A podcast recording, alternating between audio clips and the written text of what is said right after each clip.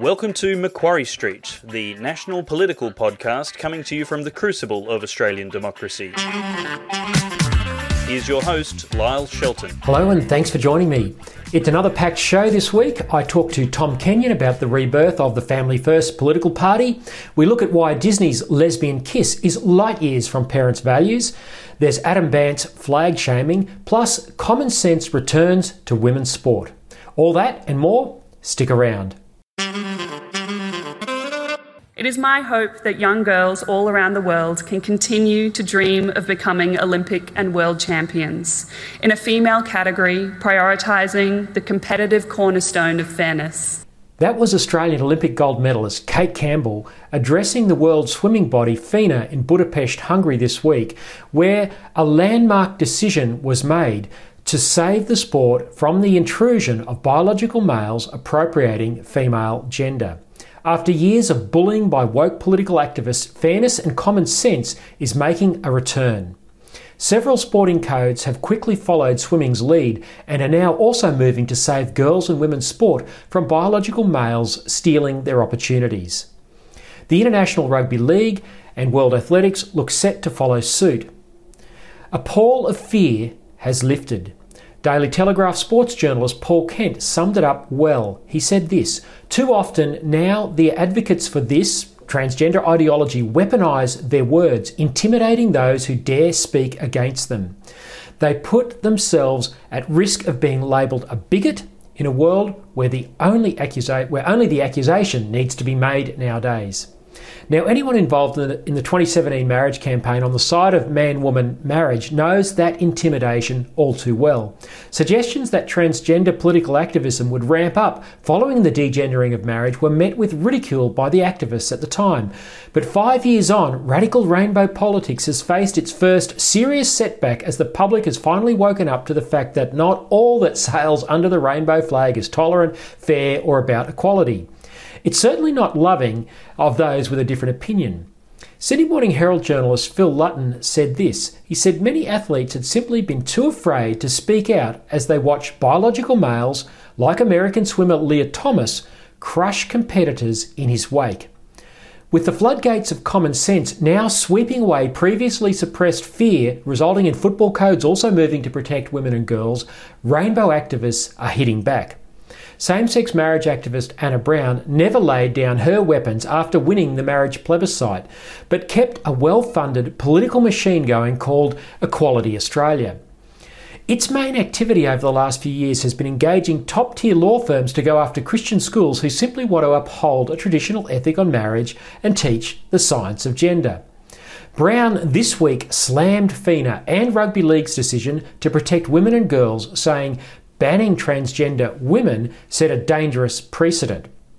But Paul Kent countered with this. He said, "I would argue that the decision allowing transgender women to compete against men is the dangerous precedent.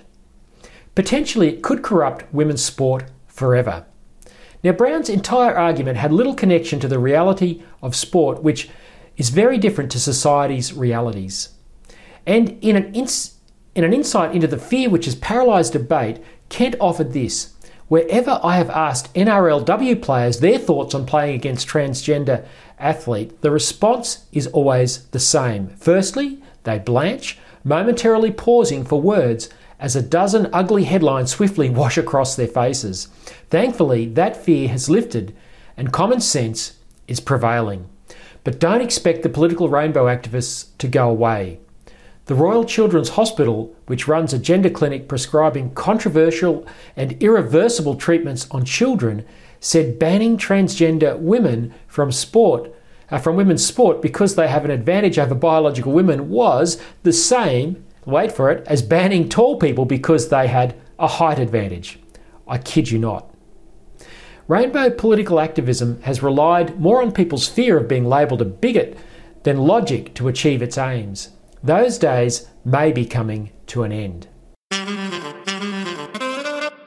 It's time to understand that the history of this country and the symbols that represent the history of this country are very hurtful to the First Nations people of this country. If Australians, regardless of racial, ethnic or religious background, can't unite under our flag, Can we really call ourselves a nation?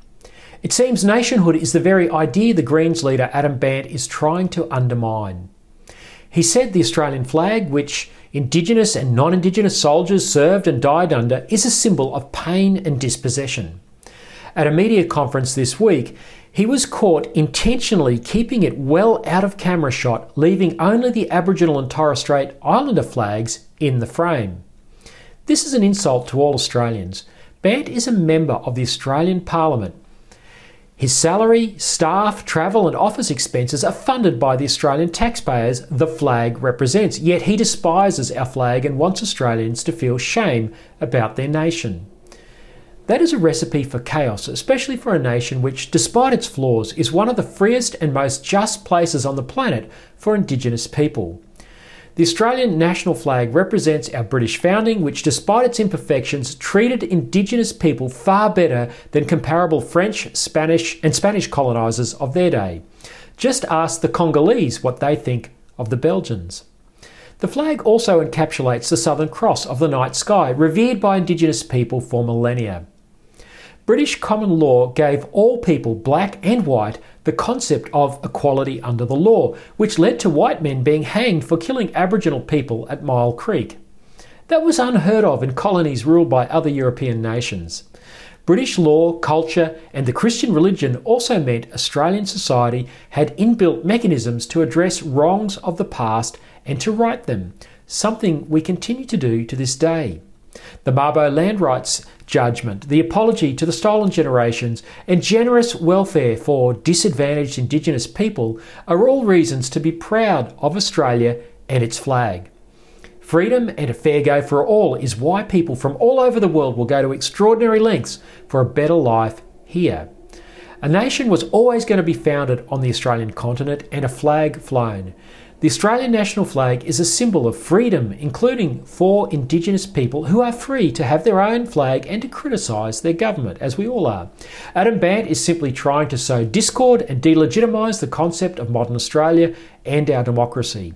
If our democracy is not legitimate, what replaces it? Bandt won't say, but like many on the radical left, anything but our Western inheritance will do.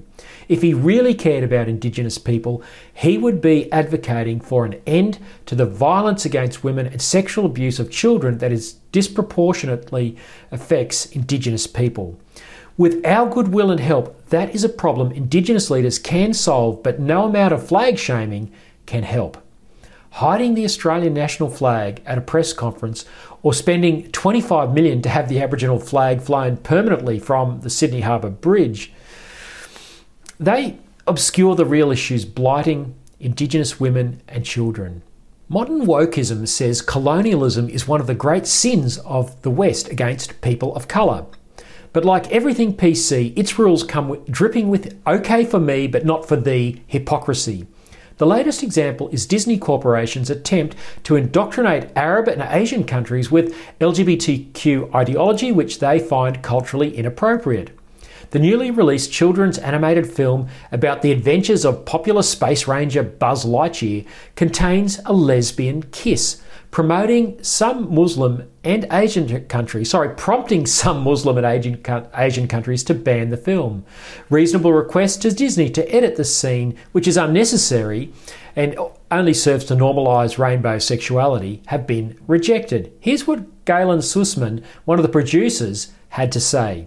Disney isn't going to modify the material. We're not going to cut out anything, especially something as important as the loving and inspirational relationship that shows Buzz what he's missing by the choices that he's making. Why a children's cartoon is the place to teach little children this is anyone's guess, but it's obviously non-negotiable to the social engineers at Disney.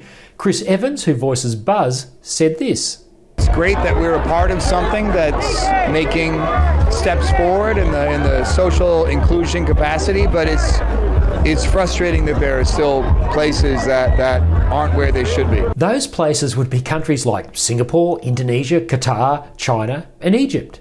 They would also be the homes of mainstream Western parents who would prefer they help their children navigate issues of sexuality and gender, not a woke corporation by stealth. While Hollywood elites rail against colonialism for inherent racism, they seem to be oblivious to the hypocrisy of seeking to colonise people of colour with sexual and gender-fluid concepts they find offensive in their cultures. And in the last couple of days, it's been revealed that the latest Buzz Lightyear has been a flop at the box office. The old adage is true. Go woke, go broke. Well, there's a lot of excitement about the rebirth of the Family First political party. Never has there been a greater need for a political party to stand candidates at elections all over this nation who will be strong and courageous voices for life, family, freedom and faith. It's a privilege for me to have been recently appointed National Director for Family First, and I'm looking forward to the challenge of re-establishing the party all around the country. I caught up during the week with one of the founders of the reborn Family First and now National Chairman, former Labor Minister in the South Australian Parliament, Tom Kenyon. Well, it's absolutely fantastic to have with me the Honourable Tom Kenyon, who's the National Chairman of Family First, just to talk about the rebirth of the Family First political party. Tom is a former Minister for Manufacturing, Innovation, Trade and Small Business. He's also had higher education and training as part of his ministerial portfolios in the Weatherall Labor government in South Australia. Tom, great to have you with us today. Thanks, Lyle. It's great to be here. So, Tom, very interesting that you're a former minister with having held high office in the South Australian government. I'm someone who's been involved in the Conservative side of politics, been a candidate with the National Party up in Queensland. We probably couldn't get polar opposites, but right. Here we find ourselves in a new values-based party. How does that happen? It happens because our values are more important than our party allegiances, and I think that's an important point to remember, and I think that's becoming increasingly important. Whereas, largely you could say throughout Australia's, political history that, especially in the last 50 years, you'd say largely that the conservative side of politics was conservative in all areas, so economics and legislatively and social policy, all of those sorts of things. And, the Labor side of politics was largely the opposite of that, less conservative socially and less conservative economically. Now, over time, especially over the last 20 to 30 years since the fall of the Berlin Wall, basically, that has changed quite radically. So it's got to the point where just because someone's in the Liberal Party or National Party, there's no guarantee they're a social conservative. And just because someone's in the Labor Party doesn't mean there's any guarantee they're a social Liberal. And what that's meant is you've seen this slow deterioration in social policy legislation over the last – it's really accelerated in the last 10 years in particular. And you've seen some truly atrocious bills go through – all our parliaments, state and federal, and our habit of voting along party lines has allowed that to happen. And so now it's time to break that down, and that's why we've ended up in the same party, I'd say. It is fascinating. So just a bit more about your background then. So how did you come to Labor politics then, Tom? Obviously, as a fairly young man, you served 12 years in the parliament. What drew you to the Labor side, particularly as someone who is a strong social conservative? Well, at the time, there was a very strong tradition. So I joined in 1991, but I'd been really interested in politics since I was about 10, so 1980, 82, somewhere around there. And Hawke and Keating, I remember, I got elected in 83, and from then on, and I was paying attention from then on from about 11, and really interested in, I really love politics. And so the work that they did, I mean, they were transformative of the country, but they did it in a way, like they really changed economics, but they did it in a way where there was that safety net, there was Medicare and there was the Accords and there was eventually superannuation, all of these things that made the lives of working class people better, even as they changed the economy sometimes to the detriment of those same people. So that was really what attracted me to the Labor Party, and, I was a big Keating fan, big Hawke fan. And so when I was at university, that's when I signed up in the Labor Party and worked for a long time, campaigns and everything else before getting elected. Yeah. Now, you're someone of faith, and you presumably came through that Catholic right element of the South Australian Labor Party, which is quite famous. It's produced a lot of really fine parliamentarians, both state and federal. How formative was that group within the Labor Party for you as a young man cutting your political teeth? Yeah, absolutely. It was very formative, like very influential. And when that's, you know, previously to your earlier question just before, I was able to join the Labor Party because I was from this strong tradition of, you know, Catholic right-wingers who joined the Labor Party, especially those who didn't join the DLP in that sort of, you know, the 50s and 60s. But I stayed, you know, that stayed in the Labor Party, and those people were influential in my career. And Don Farrell in the state Labor Party here in South Australia, now a senator. But now others, a minister in the Albanese government. Correct, yeah, exactly right, yeah. So those, that being part of that tradition meant I fitted in easily into the Labor Party. Yeah.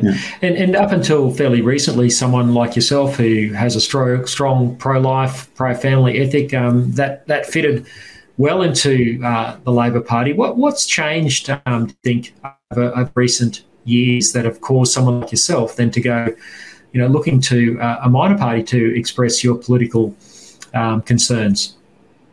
Well, I think over time, people like me, you know, just left, either lost their seat or retired or whatever it was. If there's a failure on our part, it's that we didn't bring people along in our tradition to join in behind us, follow along behind us. And and now critical error on our part. But, and so you basically, strongly pro-life people. There are pro-life people who are sort of quiet about it or not active on it. But for people like me who are strong on it, and you know, that's a big part of why I was in Parliament, you sort of isolate a little bit. But I think that's increasingly true of both major parties now, is that if that's important to you and you're of that mind, like you and I, then I think you are a little bit isolated in those big parties. You've seen it in Victoria with Bernie Finn now, and just basically being... Yeah. Booted from the Libs simply for being pro-life, you know. Well, that's right. There's nowhere in both sides, the Libs or Labor now, for people who are outspoken on those values. Tom, you, as I said earlier, spent 12 years in Parliament, had a very successful ministerial career. You sadly lost your seat when Stephen Marshall's Liberal government came to power just over 4 years ago. And it was sort of the middle of last year that you and another former Labor minister, Jack Snelling, got together and decided to do something. What was going on that caused you to both re-engage in politics and you know, rebirth Family First effectively? Well, it was really spurred on by in February last year, 2021, the state parliament in South Australia passed a bill that allowed abortion up to birth. And joining a lot of other states for that matter. So I think New South Wales, Victoria, Queensland all have all bills like that now. And that we actually ran quite a good campaign. I was involved in the pro-life campaign in the lead up to that bill being voted on, and we ran a genuinely good campaign. The pro-life movement was the most united it's been in South Australia for a very long time. I was working side by side with Pentecostals and other, you know, Protestant denominations, and that was not an issue at any point. You know, there was that unity of denominations and unity of purpose, unity of messaging. It was really quite effective. We know that we were, you know, getting letters to the MPs at a rate of sort of 20-1 against. We had 5,000 people turn up in the rain to protest the bill, and a week later in Perth protesting whether they could only get 150 in support. And yet the parliament ignored all of that. And I've seen them fold for much lesser response rates, you know, like being, and yet they didn't, they felt for some reason, they felt they could ignore all of that and still vote for the bill. And so we got thinking, what was it that gave them the confidence to do that regardless of public outcry? And we realised it was because that vote was being taken for granted, that because in the case of Family First in South Australia, they had always preferenced the Libs no matter what. That, you know, I mentioned abortion and opposed abortion in my maiden speech in Parliament when I got elected, and I was leading a lot of these votes against, well, a lot of the, you know, the no campaign on the internally in the Parliament when these votes and bills came up. And I could never get preferences from Family First because they were doing a deal with the Libs, upper house for lower house, on preferences. And And we just came to the conclusion, because the Libs believed their vote was locked in, they didn't have to listen. Like no one, the Labor Party never tried to get that vote, and the Liberal Party just took it for granted. And so we had to show that that Christian vote could be moved from the Liberal Party or to the Labor Party, depending on voting record. And that's what we did. Yeah. So we reformed, and we saw that Family First was a great vehicle to do that. Yeah. And for a lot of viewers who perhaps aren't aware of the history, and I should have mentioned this earlier, but Family First has had a hiatus of a few years. It merged in about 2016 or 17 with Macquarie, Australian Conservatives, and then, of course, that necessitated the need to be reformed, which is what you guys did. And so you stood, Tom, as a lead candidate for the upper house and came very, very close. But as you say, you were able to shape the outcome in certain seats because you didn't just do predictable preference deals as perhaps Family First Mark One may have done from time to time. Just tell our audience about that strategy and what was achieved in spite of the disappointment of you not getting elected. Yeah, so what we set down to do when we set out to put this party back together, Jack and I were both of the view, and later other people that we talked to and worked with early on, that the priority had to be shaping the parliament. And because when a social legislation comes up, it's almost always a conscience vote, which means the 47 people in the lower house in South Australia and the 22 in the upper house in South Australia are important, the quality of those people, and not which party they came from. So we needed to change the quality of the people, change the people in Parliament. And so the priority was to change the Parliament, not to get someone elected. And that gave us a lot of freedom about where to put our preferences. And so what we did was use, during that debate on the abortion to birth bill, there was an amendment moved by Liberal Minister David Speirs, who was an excellent defender of life. He's now leader of the opposition in South Australia. He moved an amendment that would have prevented abortion up to birth after 23 weeks. And we used the voting record of MPs on that amendment.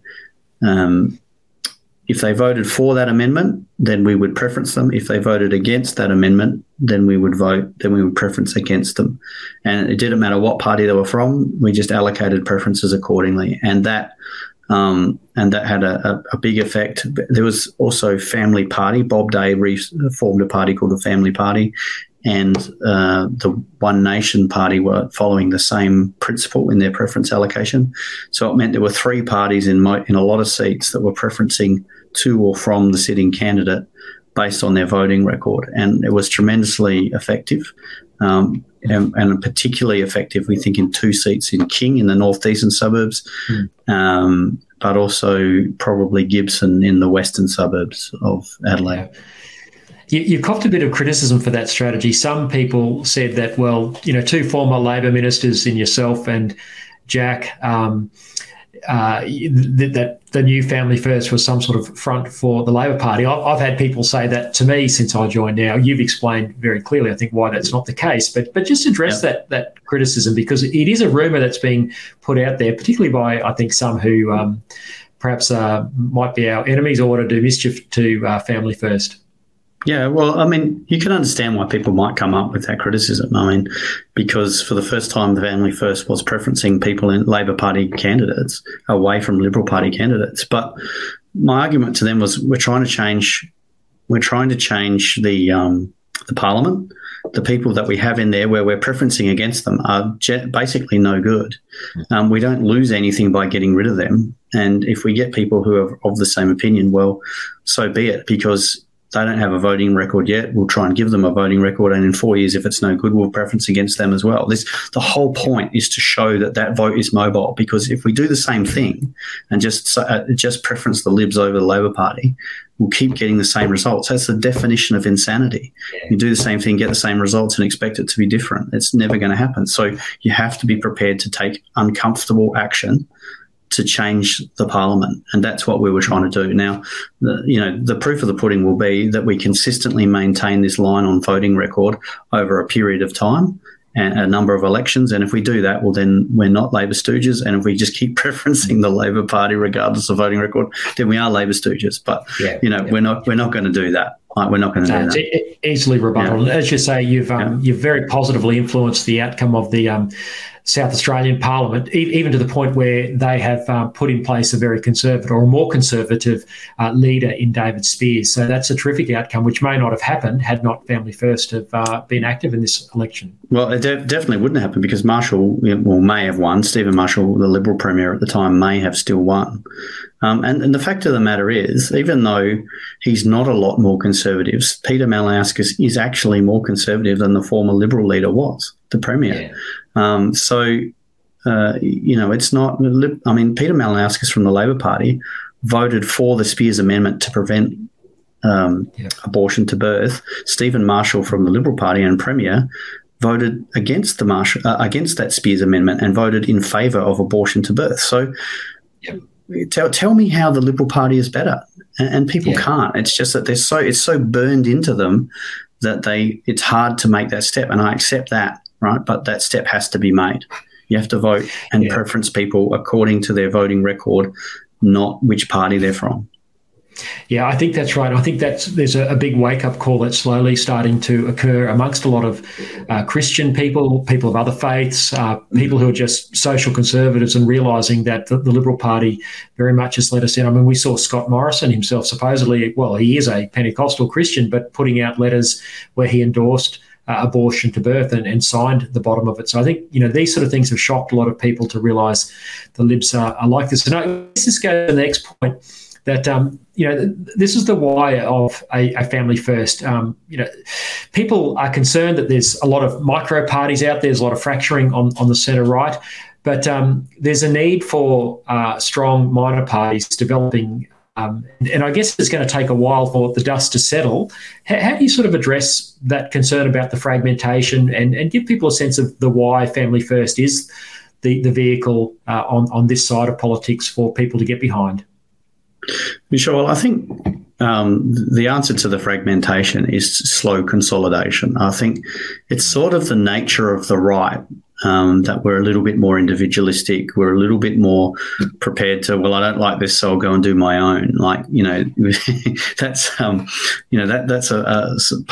of a trait of the right, really. And what that means is over time we have lost to the left because they are disciplined and they will air their differences, they'll argue out their differences, but they make a decision and lock in. And that means over time they are defeating us, right? We are losing. And we need to do the same thing. We need to, discuss our differences, but in the end, lock in behind a situation and exert some discipline instead of believing ourselves to be wiser than everybody else and going off and doing it. And that discipline to put an idea above your own personal ambition or your own personal thought about how things should work is what makes political parties and groups successful over time.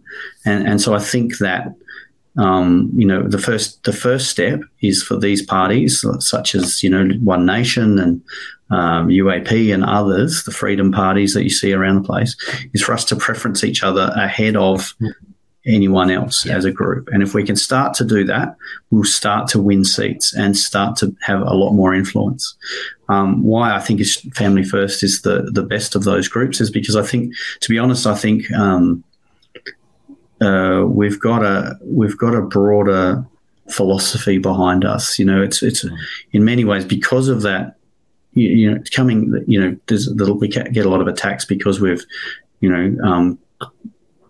not a Christian party, but we are a party of Christians. And there's this, a view that that's a damaging thing. I don't think it is. I think it gives us a philosophical base to explain why we do what we do and why we say what we say and why we believe what we believe. And so those sort of Judeo-Christian principles over time will allow us to be coherent in our policy and to start to attract people together and to start to give people an idea to organise around. I mean, the most powerful thing in politics is an organising idea, something that, the Labor Party has had it with benefiting the working class for over 100 years. The Liberal Party has had it, since Menzies with this idea of the forgotten people and looking after small business and everything else, small government. Now, I think there's an internal struggle inside the just this big philosophical debate inside the Liberal Party, but it's also one going on in the Labor Party at the same time. Yeah. And often those things are brought about by the existence of minor parties. So, you know, the Labor Party has been dragged to the left by the Greens over time. Yeah. And now, because, you know, it's almost like the absence of a strong centre-right minor parties has allowed the left, it means that the Liberal Party hasn't been anchored and has been dragged to the left as well. So, you know, we need to, we can play a really important role in the body politic by being that anchor that holds the Liberal Party just, you know, right of centre or slightly right of centre.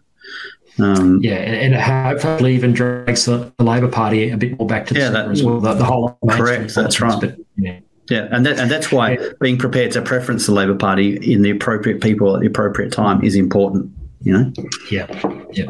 Well, Tom, I know that when I saw the news in the middle of last year that Family First was reforming, and as someone who'd been involved in the Australian Conservatives movement that was now defunct, and look, I think we've all been disappointed at the chopping and changing, but it's great to see Family First back. It's great to see people of your and Jack's calibre, as well as others who were involved 20 years ago in Family First, get the band back together in one sense. And I know that your view is we're here for the long term, and I'm really delighted to be a part of it. And I really hope everyone who's watching this broadcast and who watches the podcast gets a sense of the excitement and the possibilities that lay ahead for us. We're off to Victoria next, Victorian election, and then slowly reforming right around the nation. So looking forward to getting everyone involved and getting back together and getting this movement really strong again. So I just encourage people to go to familyfirstparty.org.au and you can become a supporter there, sign up, receive our material. But Tom Kenyon, National Chairman of Family First Australia, thank you so much for being with us today. Well, thank you, Lyle. And if you live in Victoria, while you're on the website, join the party. We could really help use your help in the membership. Yeah, important message. Thanks, everyone. Membership, great stuff. Thanks, Tom. Well, that's it for another episode. Don't forget, if you live in Victoria, go to familyfirstparty.org.au and sign up to become a member. We're racing against the clock to have the party registered in time for us to compete at the upcoming Victorian election. Thanks to Dave and Aidan at The Good Source News for editing and production. And thank you for your company again this week on Macquarie Street. Until next week, goodbye.